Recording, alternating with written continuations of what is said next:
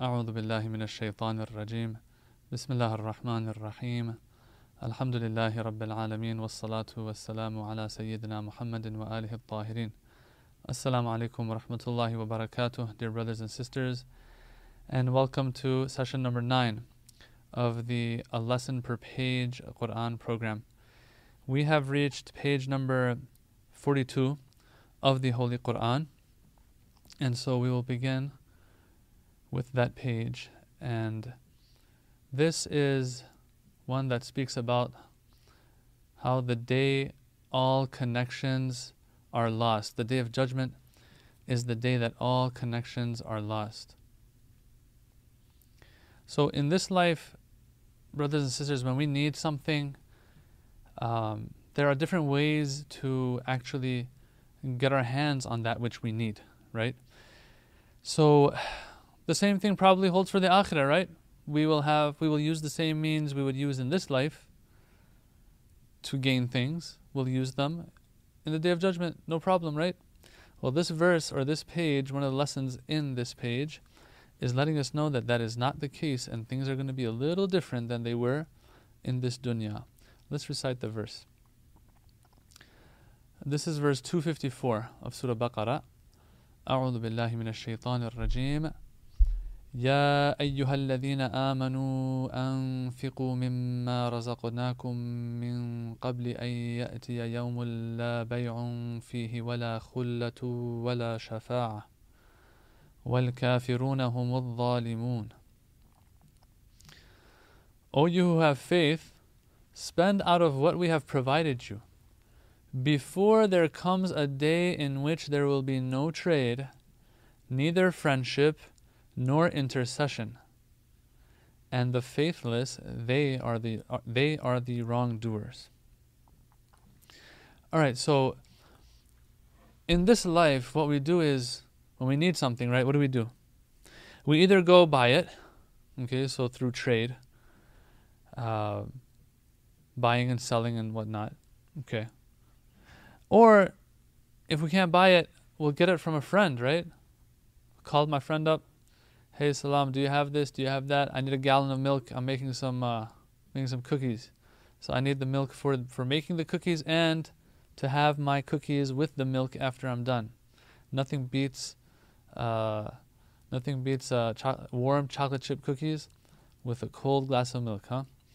So you either get it from your friend or a neighbor or whoever that you have somewhat of a relationship somewhat of a friendship with Sometimes your friend doesn't have what you want, what you need, right?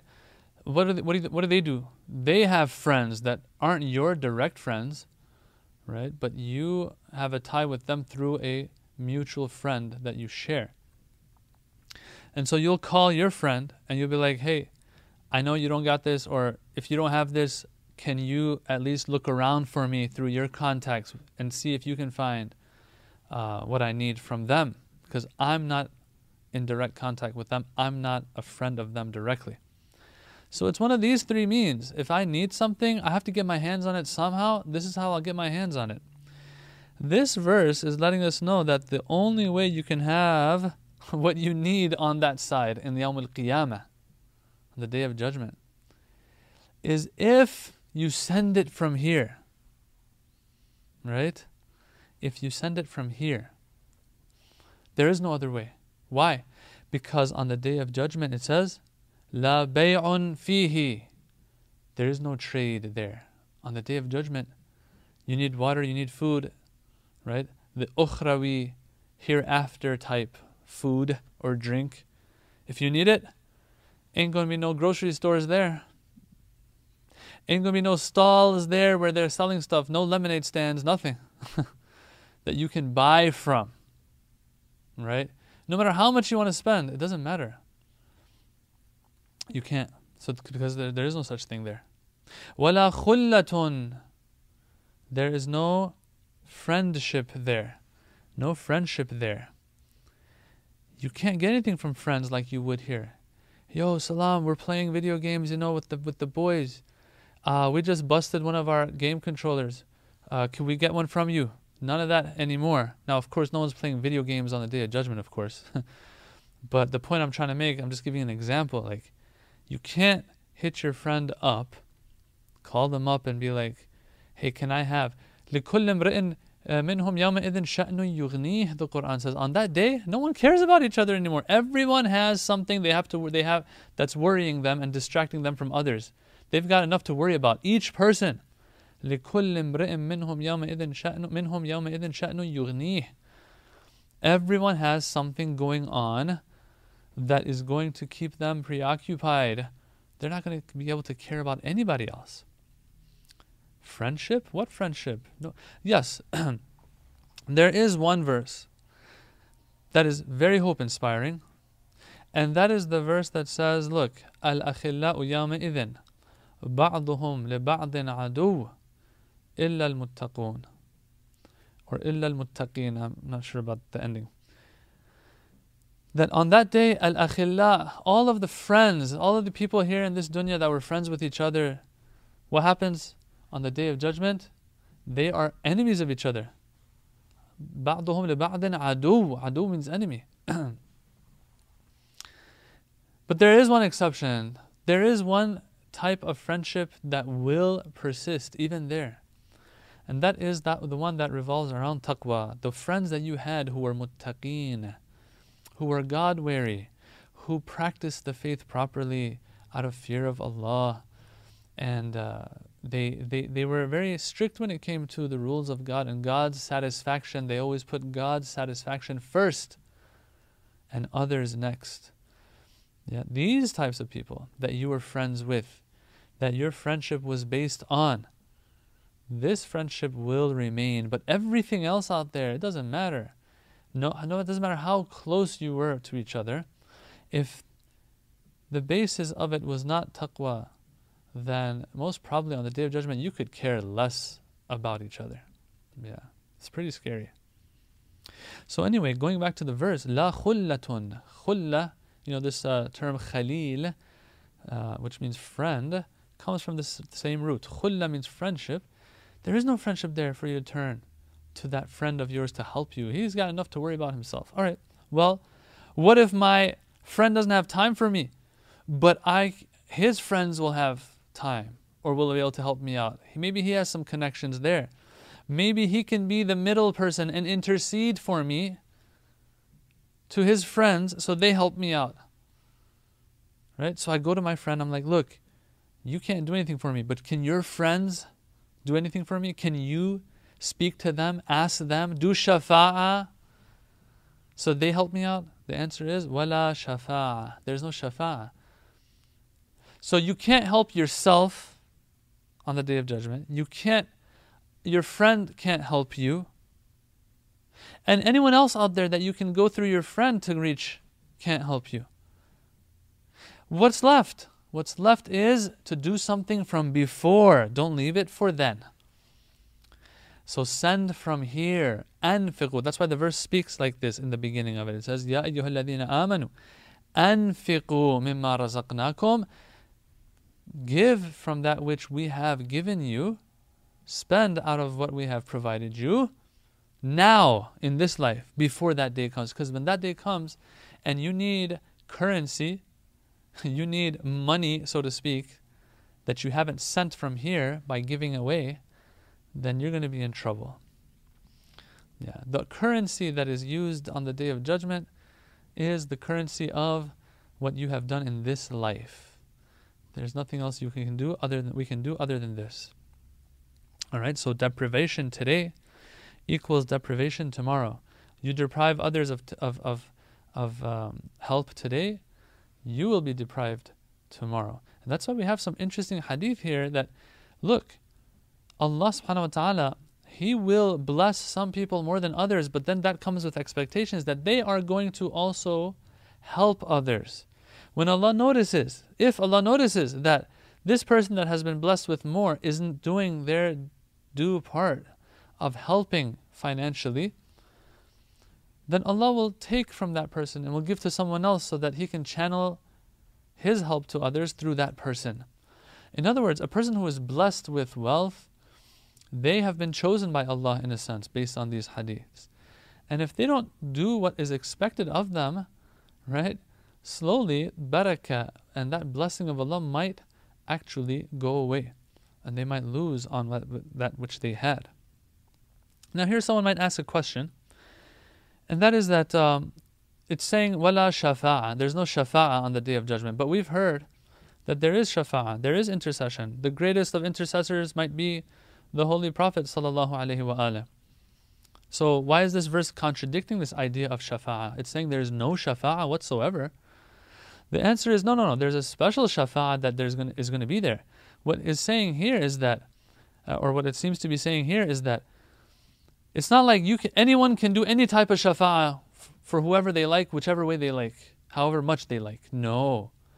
It's not like in the world, in this dunya, where you could just pick up your phone, hit your friend up, and be like, hey, I need something like this. I know you don't have it. Call your friends, call your contacts. Let me know who has it so I can get it from them. It's, it's saying that on the day of judgment, it's not going to be like this. You can't just freely and whenever you like make use of something called shafa'a there. No, no, no, no. There will be a special shafa'a, but that's not, that has its own conditions, and we'll have to see. We'll have to see if you qualify. That's a different story. All right, so that's uh, that's kind of uh, scary. At the same time, hope inspiring. Why? Because it lets us know that hey, if you want to do something, do it now. We're just letting you know. Isn't it great, brothers and sisters, when you know at least what you're getting yourself into, or in what direction you're going? This is what I'm going to be dealing with in the hereafter. Number one, number two. This is how I can take care of myself. That's that's great. It's like those kids who there are some kids who don't know what to expect when they go to the university. There are others who know exactly what the process is like. You know what to sign up for, what major to choose, all that kind of stuff. Financial aid, figure there are some who have figured it out, they know what what to do, and so they'll do it when the time comes. There are some who have no idea and they just play it by the ear, they just go day by day and then whatever, they end up whatever. So this is at the same time that it might be scary, it's also very hope inspiring. The map is very clear. This is what your destination looks like, this is what you'll need there. Take right now, get ready for it now. Very simple. Very simple. I don't think, uh, I think this is more hope inspiring than anything else. All right, page number 43. But can you make the sun arise from the west?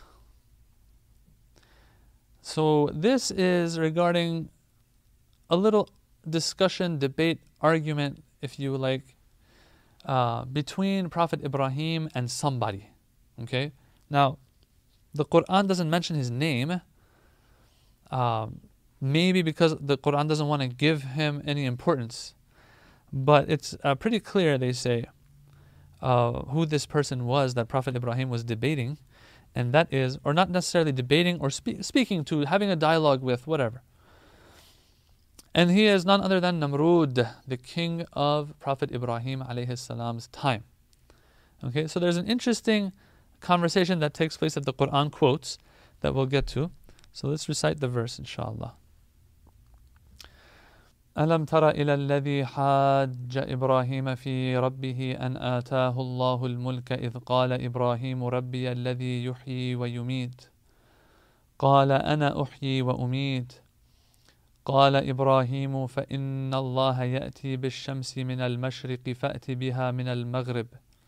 فبهت الذي كفر. والله لا يهدي القوم الظالمين.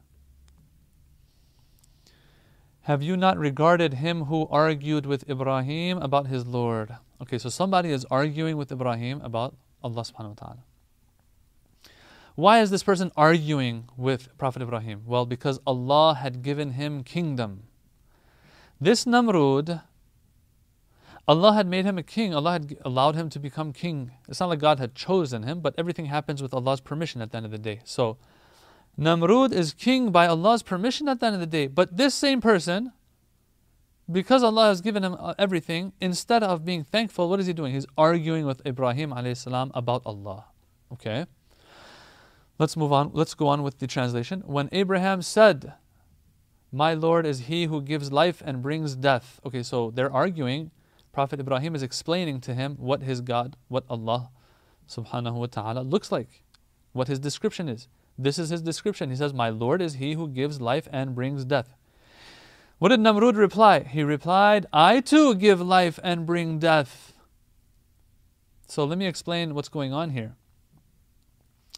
what's going on here, before I move on with the translation, is that Namrud, he said, uh, what, what they tell us in the stories is that uh, he summoned two prisoners. He's a king, right? He can do whatever he wants. He said, Oh, okay, your Lord is, the one who gives life and brings death or takes life. Okay, no problem. If that's your Lord, I, I qualify too. He summons two prisoners. He orders that one is executed and the other one is spared. He says, See, life and death is at my hands too. So I don't see anything special about your God. All right. Well, no problem. Let's continue with our translation now. Ibrahim alayhi said, Indeed, Allah brings the sun from the east. Yeah, from the mashriq. Now you bring it from the west then. No problem. You give life and you take that and you give death. No problem. Let me see you bring the sun out of the west instead of the east.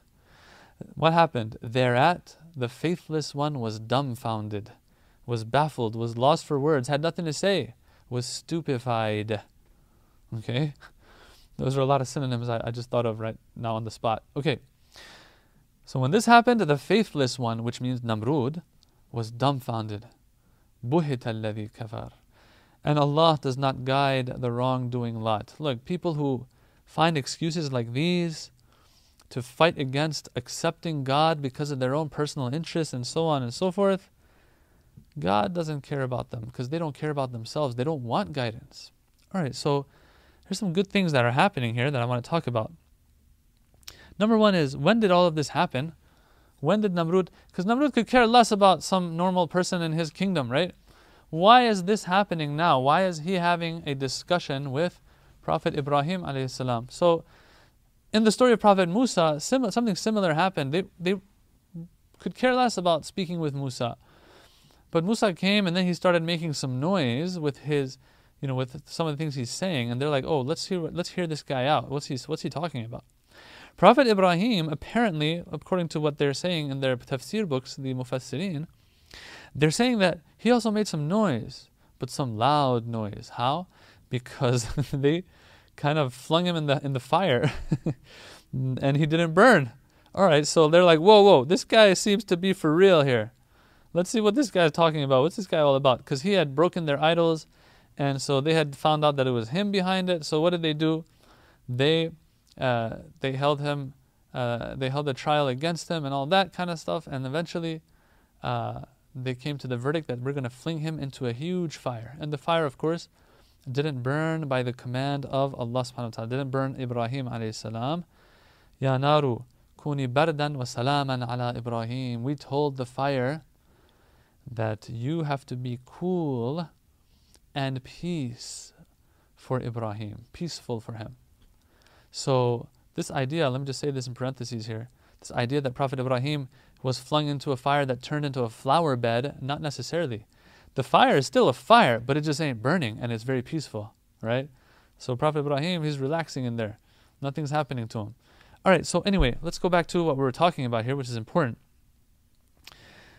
They flung him into the fire, and they're like, "Whoa, this guy's not burning. Okay, there's something there's something different about this guy." this guy's for real. Let's let's see what let's hear him out. What's going on? And so it's probably after this where they're arguing with him and asking him, all right, so what are you saying here? And um, what's this uh, call of yours all about?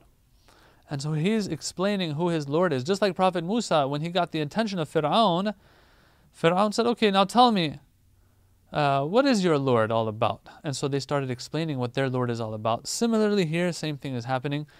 The Prophet Ibrahim says, My Lord is the one who gives life and death. Like, that's something no one can do. But look, my Lord does that. So he's worthy of worship. Then Namrud starts to argue back. And so then, Prophet Ibrahim, what does he do? What he does is that he gives him an argument that he can't come back at. Okay? And so this person, Namrud, is defeated in this discussion. Now, a couple points here no matter what we can do in this life, brothers and sisters, this is something that till today we have people like Namrud, like Fir'aun, that say, Ana wa umit, I can do this, I can do that, you know. Even in school, like even in normal school, you'll have bullies that think they're gods. Okay? The Quran speaks of these things to humble us, remind us that look, at the end of the day, no matter how great you are, no matter how great you are, there's always somebody greater. This guy, Namrud, he's like, I take life, I give life, death and life, uh, life and death are at my hands. All right, no problem. Assuming that's the case, which that's not the case.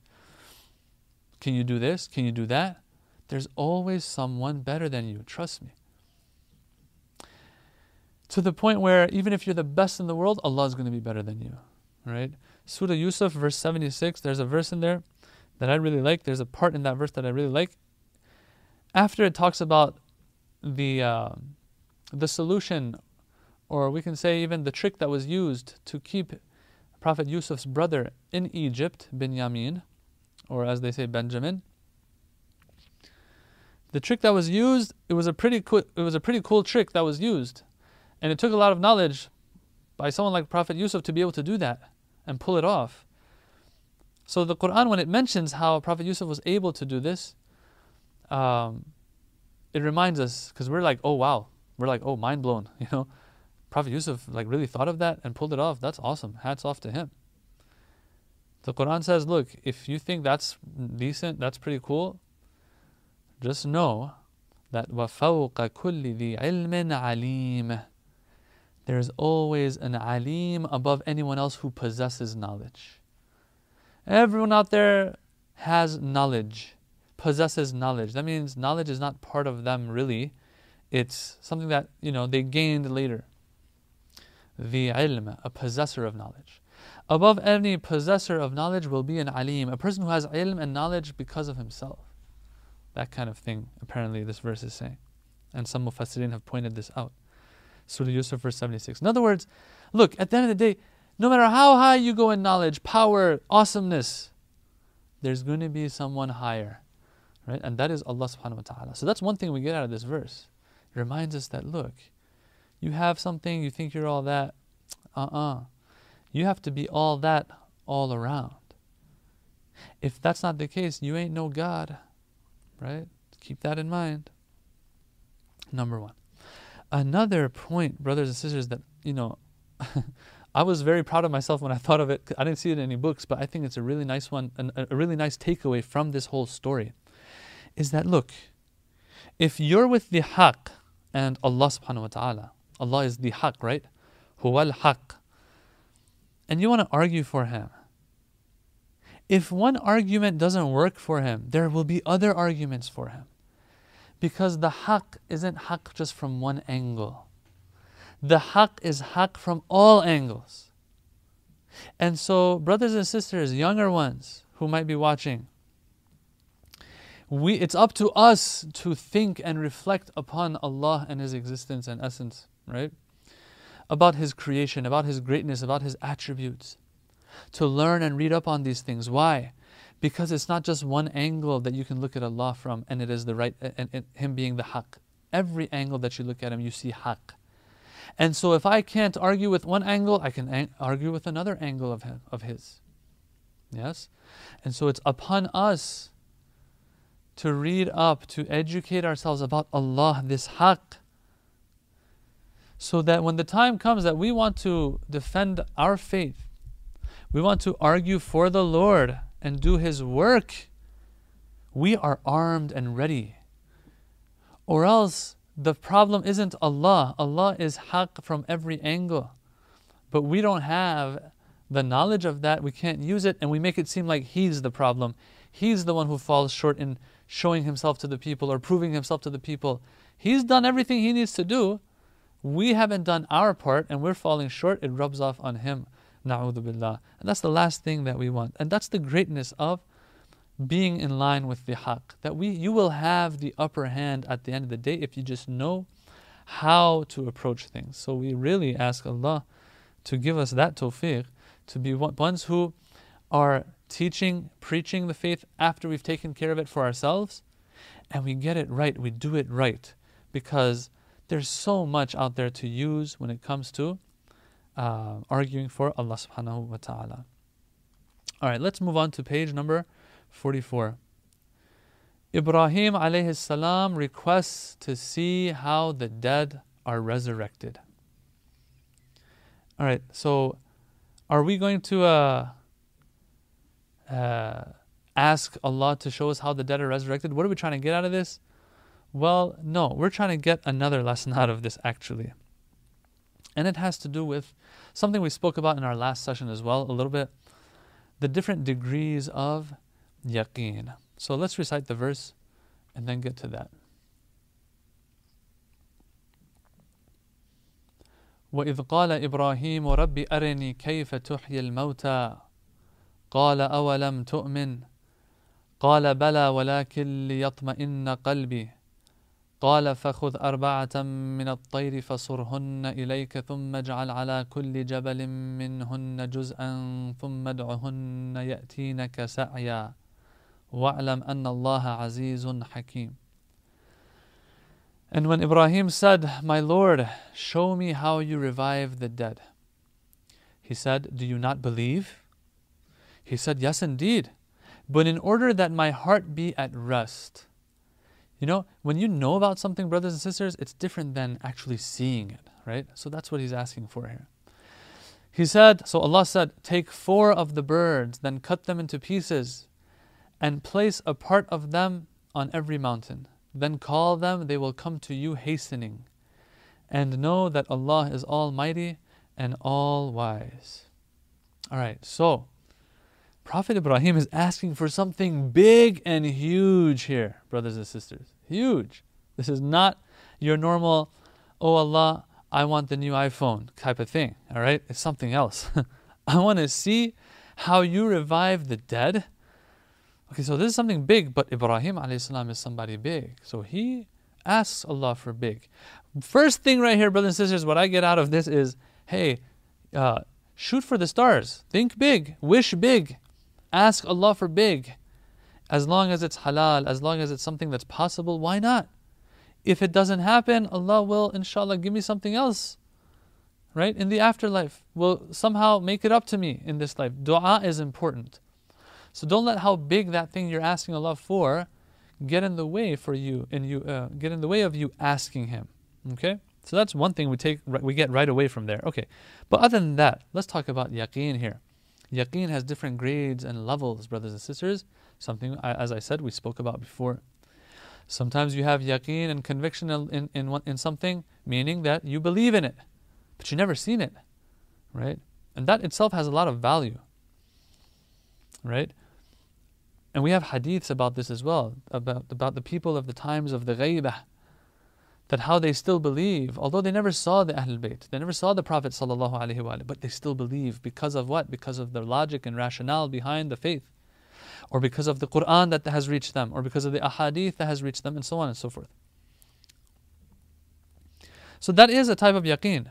There's another type of yaqeen where you know the value of something and you have experienced it firsthand too. That's now that's something else, right? So Sometimes you know what sweet means. Sometimes you're actually having that triple fudge ice cream. Okay? These two are different. I can tell my friend, hey, triple fudge ice cream, there, this, is, this is what it tastes like. You've got that texture of the brownies that are in there too. Oh my God. And then the fudge that's in between swirled up and all that good, all that good stuff. I can tell him that. But and he will know what it's all about. But at the end of the day, the moment he takes that first spoonful, takes that first bite of the ice cream, he's like, forget all the words that you told me. This is what it's all about. If I think about all of these things, if I think about, let's go back to the ice cream example, if I think about the best ice creams in the world when I'm fasting, that's one thing. But once I actually, you know, put that creamy ice cream and, and, and, and in my mouth and I actually taste it that's when, you know, that sigh of relief takes place. And I'm like, my heart is at rest now. you know what I'm saying? That first bite. Here, Prophet Ibrahim salam, he says, once I see it, it's something else. The magnificence. I know it's real. There, I don't have a shadow of it. There's not a shadow of doubt in me that the resurrection is for real. It's going to happen. I believe in all of this, oh Allah. But I want to see Because when you see it, when you taste it, when you experience it, it's different than just knowing of it, even if you knowing of it is 100%. So Allah showed him. Yes. And of course, when, uh, how we know this, most of us might have heard this story that Prophet Ibrahim had this command of uh, taking a few birds, four birds, slaughtering them, chopping them up into like little pieces, maybe, or even smashing them up and then mixing up all of them together. So this is all, this is, you can't really tell apart which bird was which anymore, right? And so then he takes, not only that, I mean, that would have been enough if he had like a big fat clot of, or clump of meat and flesh and blood in front of him, to then for that to separate and become the four birds alive again. But that's not what happened. Not only did he do that, he was ordered to now take a portion of this mix that he has and place a portion of or a quarter of each of a quarter of this on different mountaintops. So they're far away from each other and then to summon them. With the permission of Allah he saw how these the flesh and blood came together again and he saw he saw what others will never see until the day of judgment maybe. Yes and this was with the permission of Allah subhanahu wa ta'ala. So he gained a tranquility after that. A tranquility not of not believing versus believing but no seeing versus not seeing. At the end of the day he's a human being too. He hasn't seen uh, this how resurrection is. So one thing I want to point out here is that look, he wished big. Allah felt that he, he's worthy of getting it, and Allah showed it to him. This shows that we have to make that dua, of course, and we have to do what we're supposed to do to be recipients of that grace that Allah will send our way. Sometimes we'll get what we want, sometimes we won't, but we have to be ready to receive as well, especially when it comes to spiritual blessings. Some people, they want and expect to have a certain religious experience in their lives. They're always looking forward to it. It's okay to look forward to it, but have you done what you're supposed to do to reach a point where you will be a recipient of such grace? That's something to think about. Of course, Prophet Ibrahim, you know, was deserving of it and he got it. Now, if I don't get it though, if I ask Allah for it and it just doesn't happen, for whatever reason. This is the important part.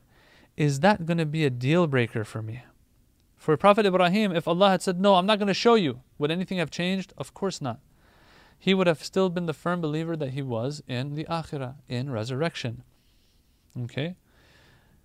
But at the end of the day, it was something nice to ask for, and he asked for it and he got it. It wasn't going to be a deal breaker if he didn't get it. And so for us, when, when you hear about some, some of our youth, like they start doubting because they're doing dua for certain things, it doesn't happen. It's not a deal breaker, brothers and sisters. These things are not deal breakers. Who says that we've come into this life to get everything we do dua for? That's not the purpose of this life. So if Allah gives, Alhamdulillah. If it doesn't, it's not going to be a deal breaker. That's how it was going to be with Prophet Ibrahim I just do want to say one thing though. These religious experiences, these nice things that we read about sometimes about scholars that, you know, experiences they've had, for example, Ayatollah Bahjat and things that he experience, would experience. We have to understand these are not the end goal. To be able to see, not just know, but see how resurrection works, shouldn't be the end goal of, of this life. Show me one verse, brothers and sisters, that speaks of the goal of us coming into this life is so that we have special religious experiences. I saw a, an angel, I saw a jinn, I um, had a certain dream or this and that. I you know, I felt God differently. Yes, these are good if they happen, and why not? You know, really, why not? But these are not the purpose and goal, such that these will be what define for me my spiritual success in life or not. Sometimes you notice, like, people, the way they get hyped up over a video that, you know, something miraculous has happened to someone, and everyone is around it trying to watch that video. All right, that's cool. I want to watch it too. Why not? But like the way we are blowing it sometimes out of proportion, are we gathering around the Quran like this? That's how that's what it should be. Surah Al-Jinn, you read it, it says that the jinn came back and started speaking to other jinn. They're like, hey, we're coming back from somebody or from some from we, we, we came across a book, Quran and ajaba. This is a cool book. You know, something along those lines. And uh, you know, this is what it says, that's what is going on, this prophet, this, that. I don't remember the details. I'm, I'm just speaking off the top of my head right now. The jinn were blown away at the Quran. Are we blown away at the Quran when it comes to versus uh, certain religious experiences or cool things that happen? I'm not saying it's not it's it's it's a problem to go after these things, but I'm just saying they're not the priority, they're not the end goal. Let's not waste time on these things. Doing certain amal so that a certain thing happens. Okay, that's not that's a cool thing. I mean, I don't have a problem with that, but if that is the end goal, I'm doing this for this, for that. I want the veils to go aside so I see special things. Well, brothers and sisters, our scholars tell us if that is your end goal in mind when you're doing certain amal, it's probably not going to happen. It has to be for Allah subhanahu wa ta'ala. If I'm doing a dua, if I'm doing a dhikr, if I'm doing a worship, I'm doing this to get closer to Allah and Allah's satisfaction. If He gives me a special religious experience, all the better. If not, it doesn't matter because I'm an abd and that is the purpose of my creation. وَمَا خَلَقْتُ الْجِنَّ وَالْإِنسِ إِلَّا لِيَعْبُدُونَ Surah Dhariyat, verse 56. Allah says, I created you to be my abds. That's the purpose. And that is going to get you anywhere that you are going to get to, inshallah. All right. Let's move on to page number 45. Would you take it for free? I don't know about you guys, but I, I certainly wouldn't. what are we talking about here? Sometimes people are generous with their trash, with the impure things of their life. Okay? Is that acceptable? At the end of the day, I'm helping a poor person. Well, let's talk about that. Let's read the verse first. Surah, uh, Surah Baqarah, verse 267. It reads, يا أيها الذين آمنوا أنفقوا من طيبات ما كسبتم ومما أخرجنا لكم من الأرض ولا تيمموا الخبيث منه تنفقون ولستم بآخذيه إلا أن تغمضوا فيه واعلموا أن الله غني حميد So the translation is, O you who believe, Spend from the pure things that you have earned, and whatever we brought forth for you from the earth. And do not aim at the bad of it you spend, while you would not take it except that with closed eyes in it. and know that Allah is self sufficient, praiseworthy. Okay, so what's happening here is that um, there are people who will spend in the way of Allah, but they will spend their garbage in the way of Allah subhanahu wa ta'ala. They will spend something, according to this verse, that if they were to take it themselves, they, they spend in the way of Allah that which if they were to be given that from someone else, they would if they were to take it, they would take it while the way I'm gonna say it is while holding their nose. Okay? While they're not interested, they're upset about it, they're turned off by it. This is what some people do. So, brothers and sisters, it's good to give in the way of Allah, but if this life is all about giving up what you don't like, yeah, while keeping all everything that you like, what kind of test is that going to be?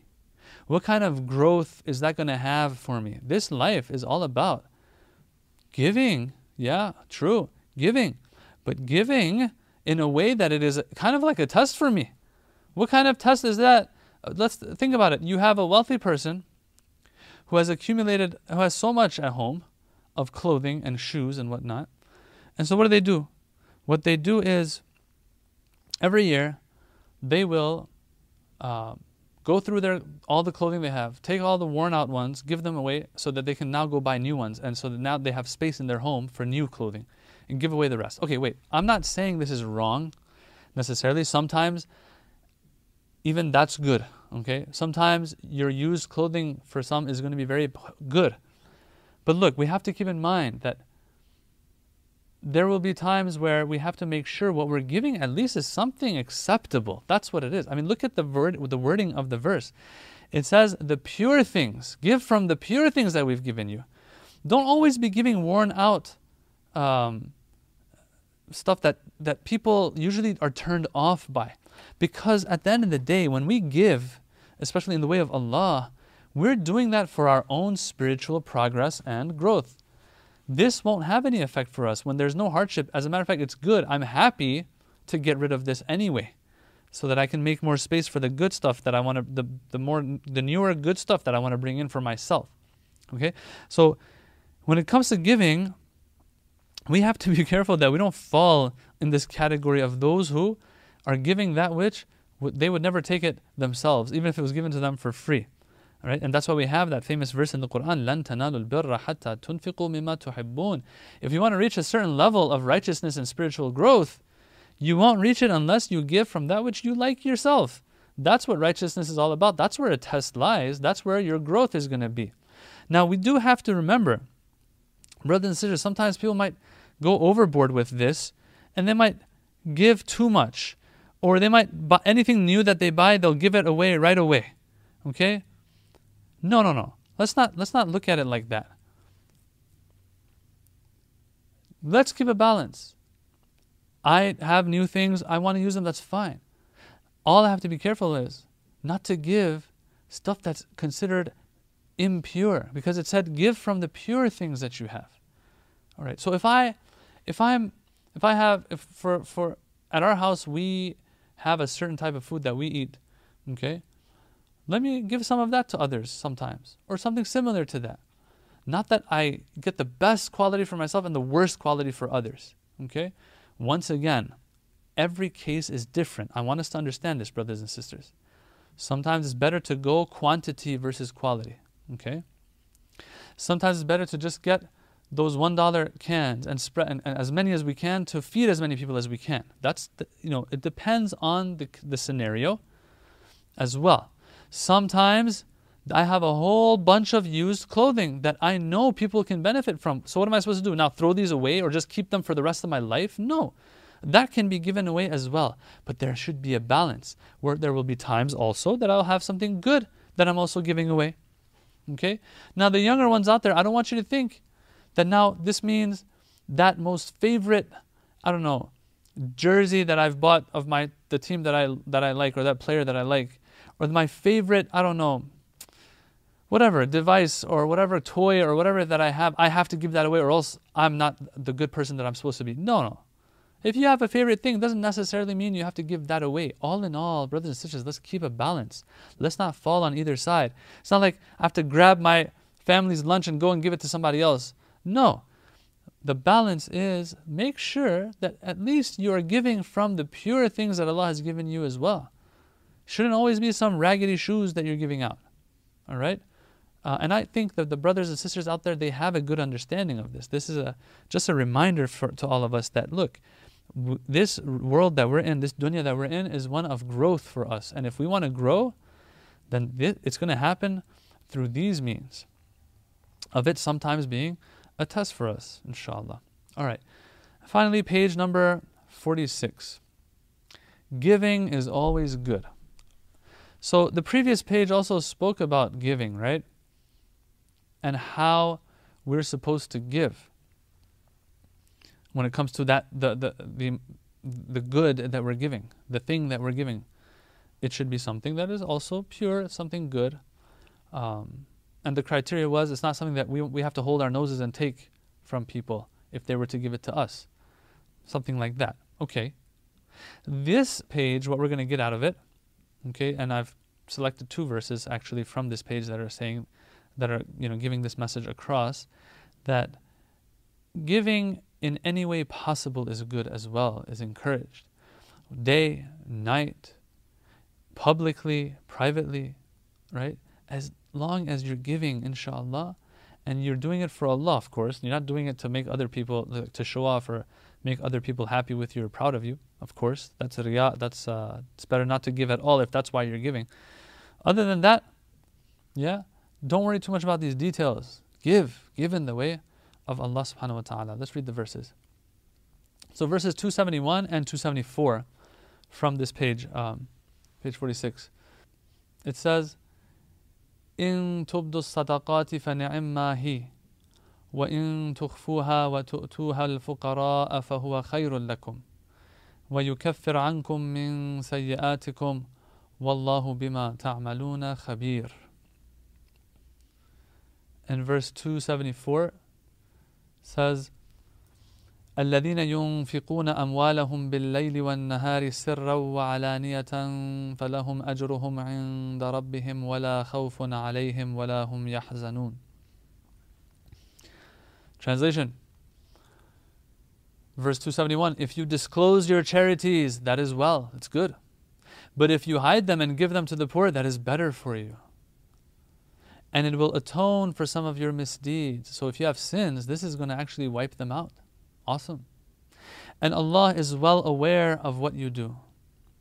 Verse 274 says, Those who give their wealth by day and night, or by night and day, secretly and openly, they shall have their reward near their Lord, and they will have no fear, nor will they grieve. Okay. Um, this is these are some of my favorite verses actually, because there's a nice lesson in them for us that there are benefits in giving charity openly and secretly. All in all, there's one general benefit, and that is that those who are in need will be taken care of in this way. Now, why would doing it openly be good? Doing it openly, because it says that is, that is well, that is good. If you disclose your charities, people see that you're giving charity, it's good. Why? I think some of you can guess why. Because it encourages and promotes this great deed, this great act of infaq, giving in the way of Allah subhanahu wa ta'ala. When you see others giving, you're also encouraged to give. I don't know if you noticed or not, but in the centers, this is what they do. There will be people that are spread amongst the audience who know when their turn is, when a fundraiser is taking place, and they, when they see that things are slowly maybe fizzling out, they'll jump in there. They'll be like, I give $5,000. This, yeah, this hypes up the audience to, and, and, and encourages them and motivates them to start giving again, right? And then after a little bit, someone else says, I'm going to give 10,000, right? So then again, everyone's like, yeah, there's hope. Let's, let's start giving. Let, there's hope for us to reach that end goal, which uh, usually is not reachable. um, but uh, inshallah, Allah blesses all of the communities and centers. Uh, I'm just kidding uh, inshallah, with uh, abundance and uh, not struggling in their fundraisers. All right, so that's the good thing about doing it openly. When you hold a food drive, for example, and people are driving in with their food, it's good. Do it openly. It, it encourages this uh, act. People will come. You take pictures, you put it on social media. Encouragement. This is encouragement. Of course, we will have to keep our ikhlas throughout the whole process. Don't forget that part. So that's the benefit of doing it openly. But doing it privately, what's the benefit in that? Well, I would say that you run such a less and lower risk of riya happening and your ikhlas being tainted. At the end of the day, if I'm doing this for Allah subhanahu wa ta'ala, I'll promote it, you know, I'll promote it if I need to so that I can get others. But if there if that's not on the table right now, if that's not something that's happening right now, right? If there isn't much of a reason for me to do it publicly, let me keep it discreet as much as possible. And this is what we learn from our holy Prophet sallallahu alaihi wasallam and the Ahlul Bayt alayhi. When were they usually doing their charity work? In the nighttime, from what we hear. Yeah. Leaving it on people's doors the people sometimes themselves, the recipients of their charity, didn't even know who had given it to them. To that extent, they keep it discreet. Why? Because that is khayrun, as the verse said. وَإِن تُخْفُوهَا وَتُؤْتُوهَا الْفُقَرَاء فَهُوَ خَيْرٌ لَكُمْ If you're giving it to the poor and you are um, keeping it discreet, if that's the proper way of translating this verse, and that's khairul lakum. The point here is clear though that if it's discreet, it's better for you. Why better for you? Because there, there's more ikhlas in it. There's more devotion to Allah in it. and that's what we're after with all of the work that we're doing. Who cares if so and so sees and so and so sees? What can they do for my akhirah? they can't do anything for my akhirah. The only thing I'm doing is I'm losing some money in this life and losing Allah in the process and not getting anything out of it on the day of judgment if I don't keep the ikhlas. So why not stay away from the edge and just keep it discreet as much as possible? Yes, the rule will be to keep it discreet, but yeah, there will be exceptions. There will be times that it's a good idea to let others see as well so that they're motivated as well. So that's how that's what I get out of a verse like these. And just all in all, what you read of verses like these in hadiths is that to keep it discreet is better and is the rule, but there will be some proper exceptions. So I want to share with you a hadith by um, one of our imams. It says, I'm just pulling it up here, so forgive me. Yes. It says, "Az-zakatul mafruda." Uh, apparently, this is Imam As-Sadiq alayhi salam. "Az-zakatul mafruda tukhraj alaniyatan wa tudfa alaniyatan." that the wajib zakat that everyone has to pay, this is taken out and paid alaniyatan. Taken out alaniyatan wa tudfa alaniyatan. It is taken out publicly and also submitted to whoever it needs to reach publicly. This is a wajib act. It's you know it's it's harder to show off when it comes to the wajib acts, right, brothers and sisters? and, and also promotes this for others as well and encourages them to do the same. What about the, the non wajib stuff though? وَغَيْرُ الزَّكَاةِ Right? In تُدْفَعْ سِرًّا فَهُوَ أَفْضَل If I got the wording right here. That, I think that's what it says here. I'm sorry, there's a little problem with my uh, document here. But that's my guess. That the non wajib alms that we pay, the charity that we give, all of that, if that's given sirran, discreetly, in private, such that others don't see it, fahuwa afdal, it's better. This is better. What do you get out of this, brothers and sisters? Is that in normal circumstances, when it comes to the mustahab ones, the ones that are extra, the ones that are special, that when people see, they're like, oh, did you see so and so? He did this, he did that, she did this, she did that. Those ones, I don't want people to even know about it. Who cares? What am I going to get out of their praise? I might even lose things. So I'll keep that discreet. The wajib, there's good reason to do it publicly because it will promote it and it'll get others to also get involved in these great acts. These acts that have kept Islam alive till today. The financial matters are very important. They have kept Islam alive today, till today. They have taken care of the Muslim Ummah till today. And so we ask Allah subhanahu wa ta'ala to give us tawfiq to do them properly, to carry them out properly, these commands, and at the same time, at the same time, get maximum benefits from such by keeping it discreet as much as possible, unless a good reason is there for, to, for us to do it publicly. We ask Allah to give us ikhlas in all of our actions, especially those related to uh, charity and money and giving in the way of Allah subhanahu wa ta'ala.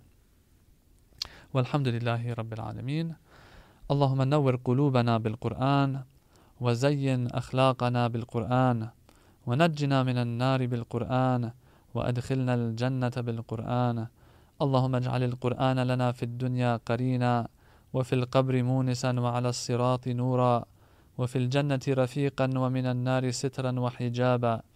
وإلى الخيرات كلها دليلا. برحمتك يا أرحم الراحمين. والسلام عليكم ورحمة الله وبركاته.